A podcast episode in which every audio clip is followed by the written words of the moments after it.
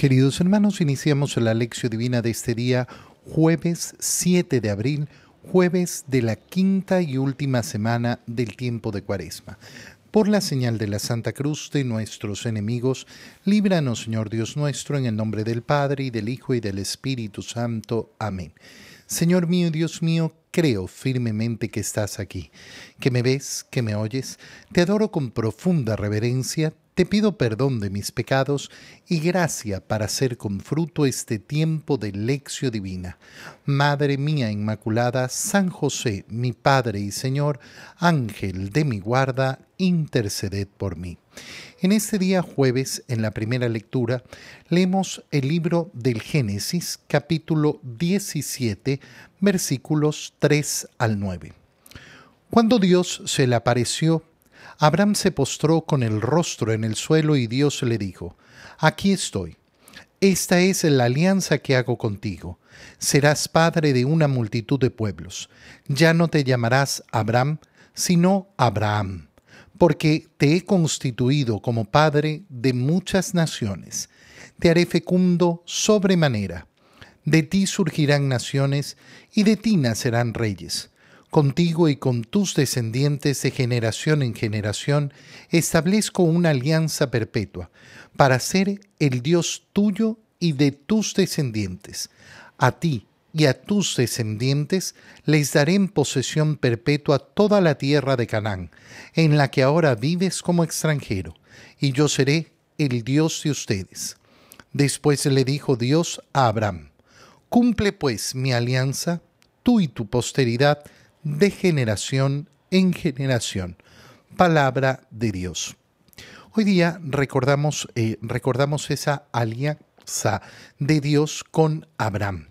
Eh, y es importantísimo en este tiempo de cuaresma recordar la alianza. ¿Por qué? Porque la historia de la salvación es historia de la alianza, de esa alianza que Dios ha querido hacer con el hombre. Alianza significa la cercanía de Dios, de cómo Dios busca al hombre y se pone efectivamente al alcance del hombre para extenderle la mano, para brindarle, eh, brindarle una salvación que no es simplemente una salvación que viene desde arriba. La alianza se fabrica desde iguales son los iguales los que hacen la alianza. Y por eso, aquello que quedaba disparejo completamente en la antigua alianza se ha emparejado verdaderamente con esa encarnación del verbo de Dios, porque la alianza entonces se realiza desde la misma naturaleza humana. Cuando Dios se le apareció a Abraham, se postró con el rostro en suelo. Esta acción la vamos a ver la próxima semana en, el triduo pascual. El día de la pasión del Señor, eh, al celebrar el oficio justamente de la pasión del Señor, recuerda que el Viernes Santo no tenemos misa, sino que tenemos eh, la celebración de esa pasión, eh, de esa pasión del Señor. Es decir, no se consagra el pan y el vino. Se recibe la comunión en esa celebración. Sí, claro, se recibe la comunión porque tenemos la comunión que hemos preparado el jueves, eh, el jueves santo, pero el viernes santo no se consagra. Y la celebración del oficio de la pasión del Señor comienza justamente con este signo.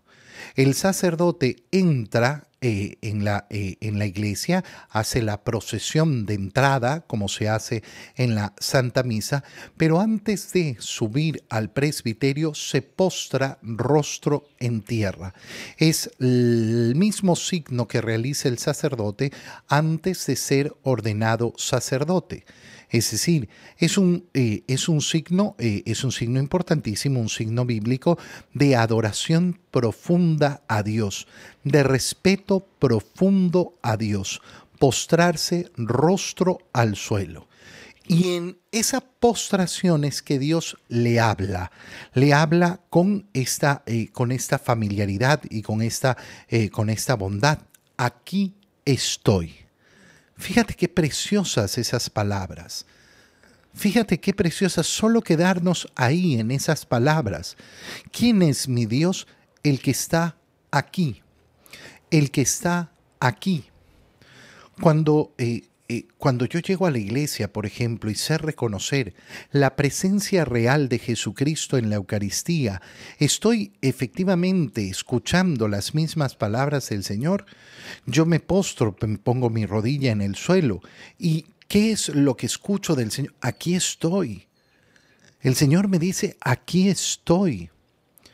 Dios es el Dios con nosotros, el que está verdaderamente aquí, no el que se ha quedado lejos, no el que se ha separado. Aquí estoy. Y esta es la alianza que hago contigo. Serás padre de una multitud de pueblos no solo le habla del pueblo de Israel, no solo le habla de sus descendientes, sino de una multitud de pueblos. Por eso es que nosotros reconocemos a Abraham como el padre de nuestra fe. El padre de nuestra fe, aquel que nos ha iniciado en la fe que tenemos. Nosotros tenemos la misma fe de Abraham. Creemos en ese único Dios que hizo la alianza con Abraham eh, y que le prometió, le prometió ser padre de muchos, eh, de muchos pueblos. Por eso eh, no existe ese rompimiento ni ese apartarse de la antigua alianza. Existe, sí, el paso hacia la nueva alianza y todo lo que ella eh, eh, y todo lo que ella conlleva, pero no un renegar de la antigua alianza. Ya no te llamarás Abraham, sino Abraham, porque te he constituido como padre de muchas naciones. El cambio de nombre, ese cambio de nombre que lo vamos a ver después en nuestro Señor Jesucristo con respecto a Pedro. Y tú, que te llamas Cefas, te llamarás Pedro, que significa piedra. Le cambia el nombre el Señor a Pedro. ¿Por qué ese cambio de nombre? ¿Por qué esa importancia del cambio de nombre? Porque se constituye una nueva realidad. De alguna manera podemos decir que Abraham es rebautizado, renombrado. Al renombrar algo, ¿qué es lo que estoy haciendo? Le estoy dando un nuevo comienzo, un nuevo destino, una nueva función. Lo estoy inventando de nuevo, lo estoy recreando.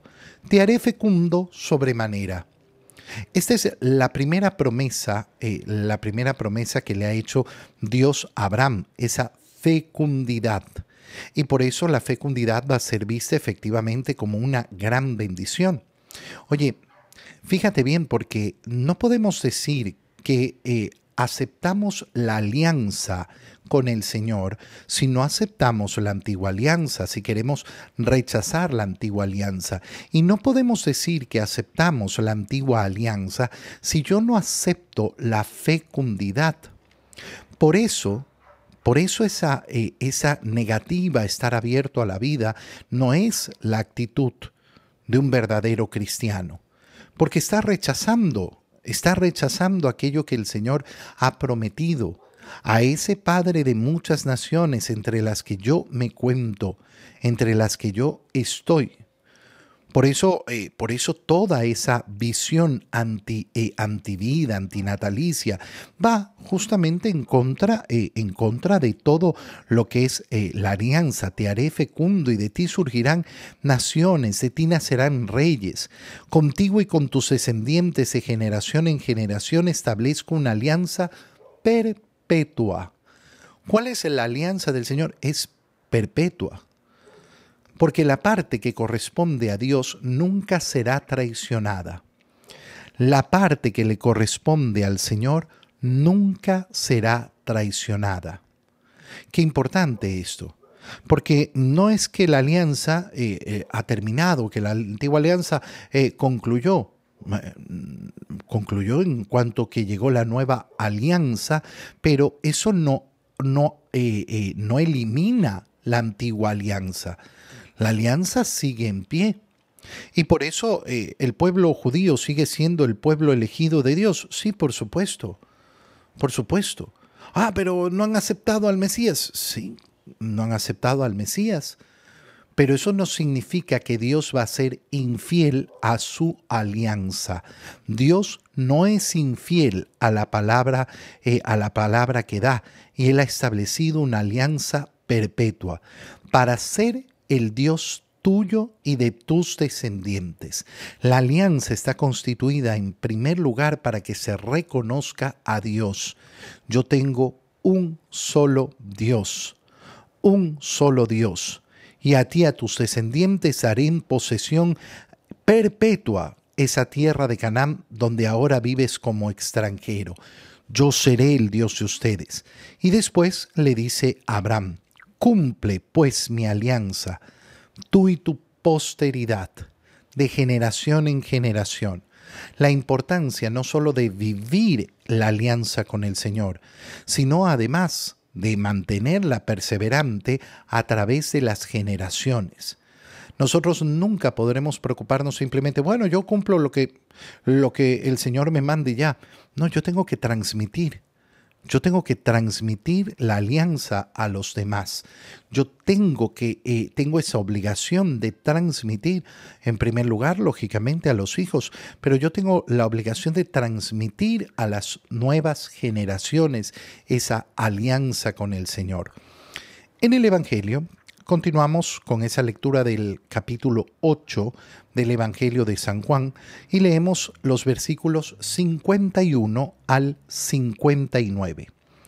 En aquel tiempo Jesús dijo a los judíos, yo les aseguro, el que es fiel a mis palabras no morirá para siempre. Los judíos le dijeron, ahora ya no nos cabe duda de que estás endemoniado, porque Abraham murió y los profetas también murieron, y tú dices, el que es fiel a mis palabras, ¿no morirá para siempre? ¿Acaso eres tú más que nuestro padre Abraham, el cual murió? Los profetas también murieron.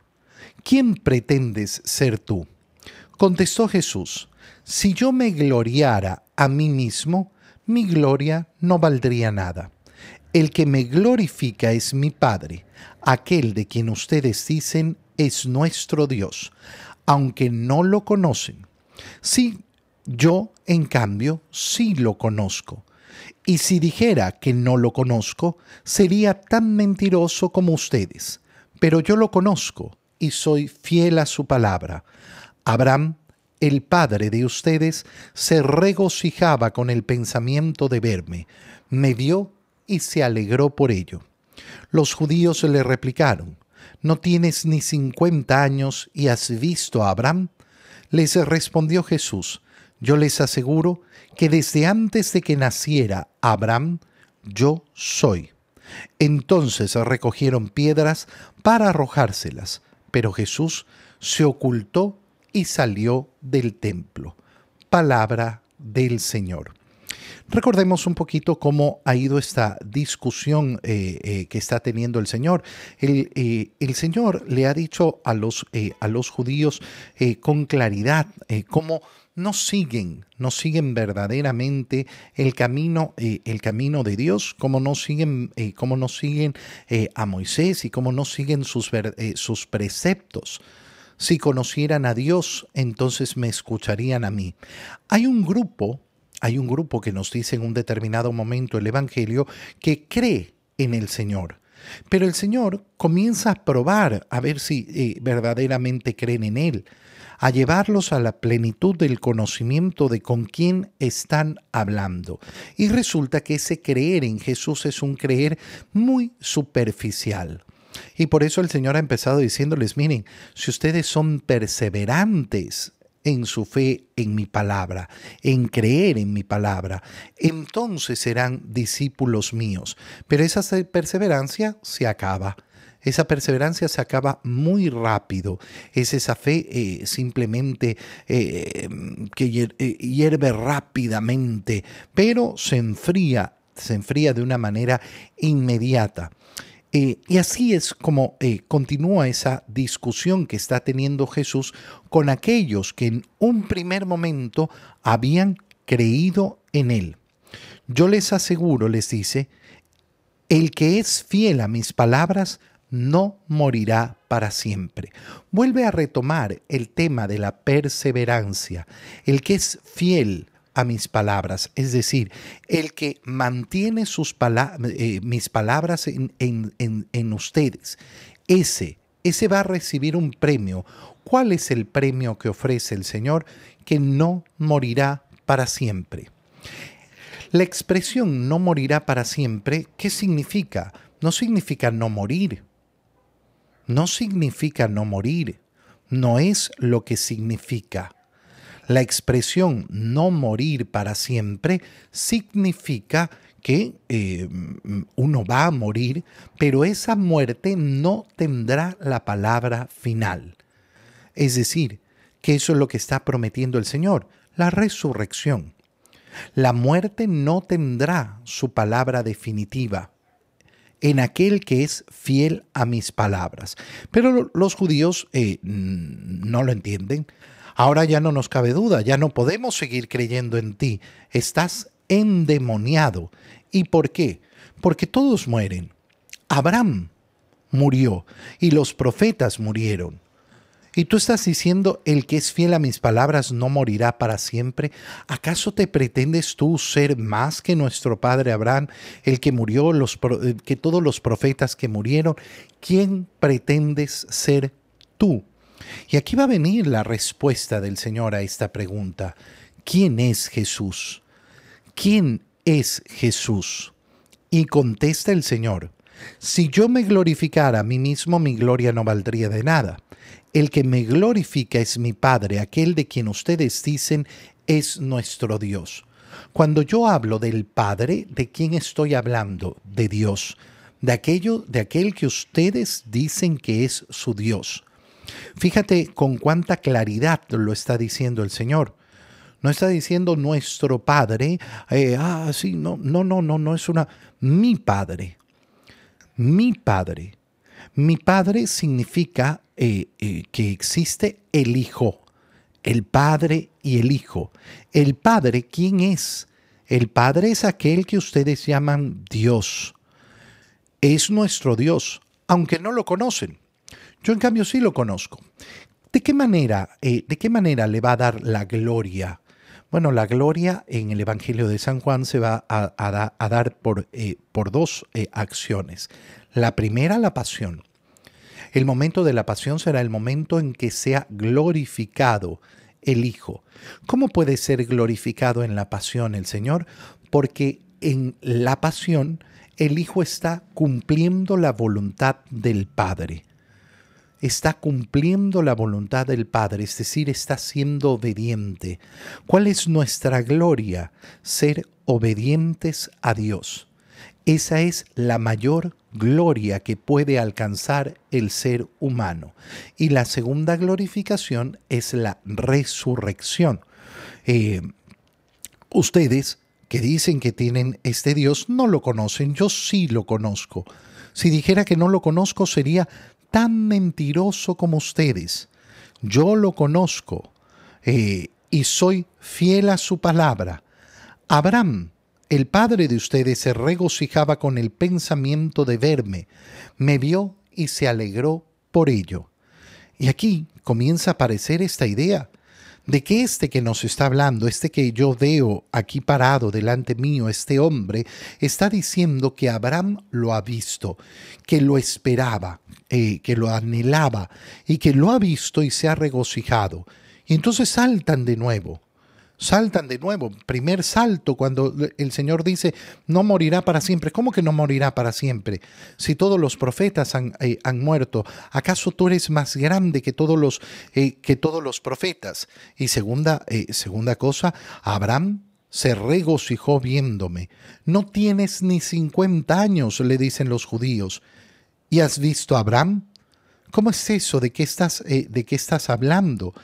Y les responde Jesús, yo les aseguro que desde antes que naciera Abraham, yo soy. ¿Qué está diciendo el Señor? ¿Qué está diciendo el Señor? Está diciendo algo muy claro. Yo soy Dios. Yo soy Dios. Y los judíos lo entienden perfectamente y por eso reaccionan como reaccionan.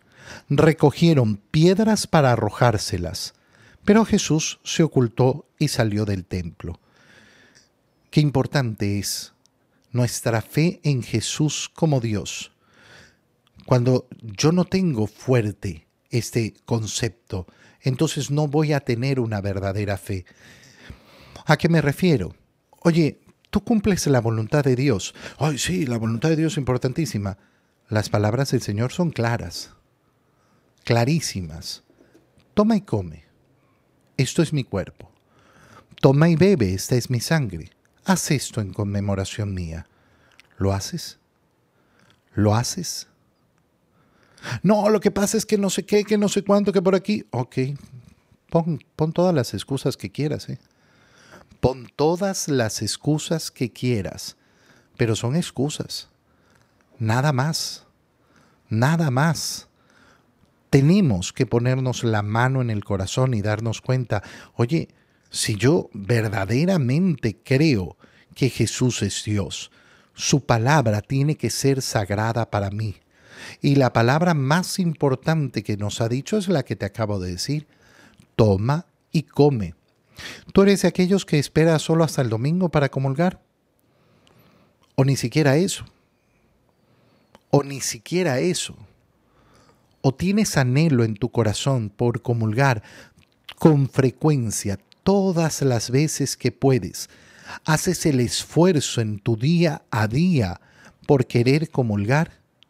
Si esto no es así, eh, entonces claro, no, no, es que yo no, durante la semana, no, ¿Por qué? ¿Por qué? Si ya es una cosa de que ni siquiera los domingos, bueno, entonces hermano mío, tú podrás poner todas las excusas del mundo, todas, todas, todas las excusas del mundo, pero no servirá de mucho, ¿eh? No servirá de mucho. Y última cosa importante, el Señor eh, lo que hace es irse nuevamente nos presenta el Evangelio como nos ha presentado tantas veces, como al Señor no lo pueden agarrar, no lo pueden matar en ningún momento en que han deseado. Solo Él, solo Él decide cuándo entregar su vida, porque a Él nadie se la quita, Él la da, la da por amor a nosotros. Te doy gracias, Dios mío, por los buenos propósitos, afectos e inspiraciones que me has comunicado en este tiempo de lección divina. Te pido ayuda para ponerlos por obra. Madre mía Inmaculada, San José, mi Padre y Señor, Ángel de mi guarda, interceded por mí. María, Madre de la Iglesia, ruega por nosotros. Queridos hermanos, que tengan todos un muy feliz día.